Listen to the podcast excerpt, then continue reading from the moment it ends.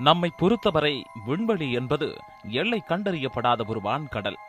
சூரியனும் சந்திரனும் நட்சத்திரங்களும் ஆட்சி செய்யும் அதிசயம் நிகழும் உலகம். பகல் இரவு என மாறிவரும் கால சுழற்சியில் வானத்தை அண்ணாந்து பார்த்தே நமக்கெல்லாம் வாழ்க்கை முடிந்து விடுகிறது. ஆனால் அங்கும் காலடி வைத்தார் ஓர் இந்தியர்.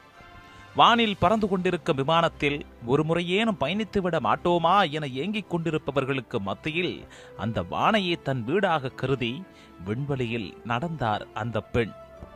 நீல அகலங்களை அளந்தார். அண்ட சராசரங்கள் குறித்து ஆய்வு செய்தார். நட்சத்திர மண்டலங்கள் குறித்தெல்லாம் அறிவியல் பூர்வமாக கணக்கிட்டார்.